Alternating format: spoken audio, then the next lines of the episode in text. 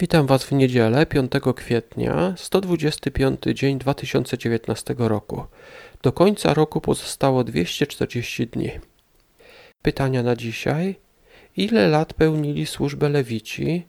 Czy pomaganie biednym jest zawsze najlepszą rzeczą, jaką możemy zrobić? Czy sprawiedliwy nigdy się nie zachwieje? Księga Liczb, rozdział 8.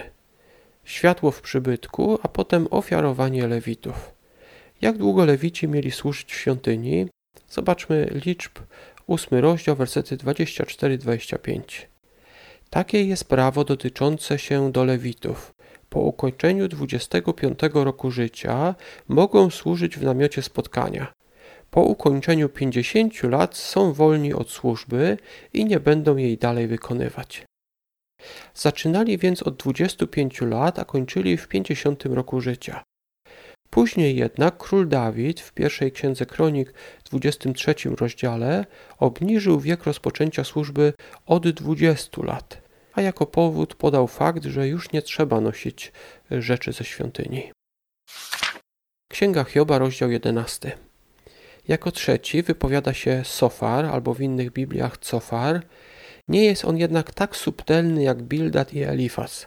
Być może powiecie, że Bildad i Elifas nie byli wcale subtelni, ale Cofar albo Sofar jest jeszcze mniej niż oni byli. W jego słowach wręcz pobrzmiewa złość. Posłuchajcie Hioba, 11 rozdział, drugi i trzeci werset. Czyż nie dostanie odprawy gaduła, a wymowny człowiek ma słuszność? Czy mężowie zamilkną, słysząc brednie? Czy szyderstwo nie otrzyma nagady? Zobaczcie, jak ostre słowa tutaj padają.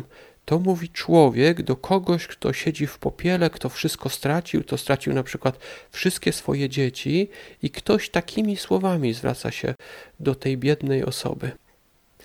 Problemem jest chyba to, że Sofar i jego dwaj towarzysze z góry założyli, że na Hioba spadła karo, kara za złe rzeczy.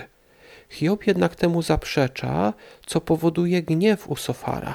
On przyszedł pokrzepić Hioba, a teraz zamiast tego atakuje go.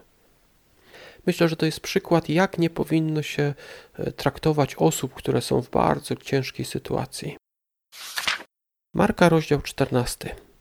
Ostatnia pascha Jezusa, wydanie i nocny sąd, a później zaparcie się Piotra. Tuż przed ostatnią paschą Jezus przebywał w pewnym domu i tam pewna kobieta wylała na niego bardzo, bardzo drogi olejek. Kosztował on około, taką wycenę tutaj podano, około 300 denarów. Na denara, denar to była y, dniówka robotnika, a więc taki robotnik musiałby praktycznie cały rok pracować, żeby kupić sobie jeden taki olejek.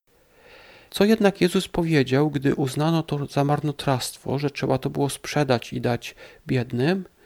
Marka 14:7 mówi tak: Bo ubogich zawsze macie u siebie i kiedy zechcecie, możecie im dobrze czynić, lecz mnie nie zawsze macie. Tak więc Jezus pochwalił tą kobietę i w ten sposób wskazał nam, i cała ta sytuacja stała się, była bardzo pouczająca. Czego możemy się nauczyć z tego? Po pierwsze, ludzie mają prawo wydawać pieniądze na cele, które sami wybiorą. My nie powinniśmy ich krytykować, tak jak uczniowie Jezusa skrytykowali tą kobietę. Po drugie, nawet największe datki nie rozwiążą problemu ubóstwa. Jezus powiedział, że ubodzy zawsze będą. I trzecie, są ważniejsze rzeczy niż wspieranie biednych. Ten ostatni, trzeci wniosek być może Was trochę zadziwi, ale tutaj Jezus wyraźnie powiedział, że w tym wypadku ta kobieta uczyniła lepiej. Najważniejsza jednak myśl z tego rozdziału jest podobnie taka jak wczoraj z Marka z 13 rozdziału. Gdy Jezus zastał śpiących apostołów, powiedział do nich w Marka 14 rozdział, werset 38. Czuwajcie i módlcie się, abyście nie ulegli pokusie. Duch wprawdzie jest ochoczy, ale ciało słabe. Tak więc czuwajcie. Psalm 112. Ponownie jest to akrostyk, tak jak Psalm 111. Mamy tutaj opis prawego, którego, którym nic nie ma wstrząsnąć. Psalm 112, werset 6 mówi tak. Na pewno się nie zachwieje, sprawiedliwy będzie w wiecznej pamięci. Sprawiedliwi giną, czasami są właśnie zabijani przez złe osoby. Jak więc rozumieć słowa, że taki się nie zachwieje? Czy można powiedzieć, że sprawiedliwy się nie zachwieje, jeżeli źli zabijają sprawiedliwych? Druga część tego wersetu mówi o tym, że będzie on w wiecznej pamięci.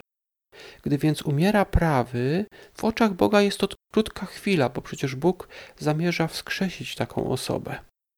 Tak więc w oczach Boga taka osoba się nie zachwiała, bo jej po prostu na chwilę tylko nie ma i nawet jak zginęła, Bóg ją jest w stanie odtworzyć. Księga Przysłów, 14 rozdział, wersety od 1 do 3.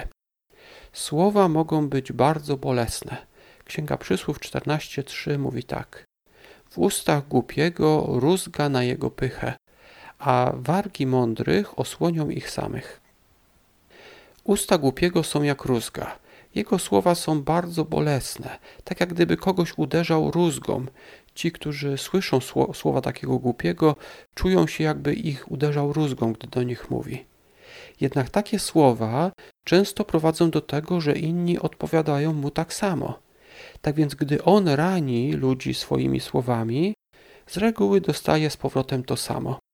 Czasami wręcz zdarza się, że głupi swoimi słowami może kogoś tak zdenerwować, że nie tylko dostanie z powrotem słowną rózgę, ale może być to także literalna, bo ktoś może na przykład chcieć go pobić. Dzisiejsza najważniejsza myśl według mnie to słowa, że sprawiedliwy na pewno się nie zachwieje, bo przecież jest w wiecznej pamięci Boga.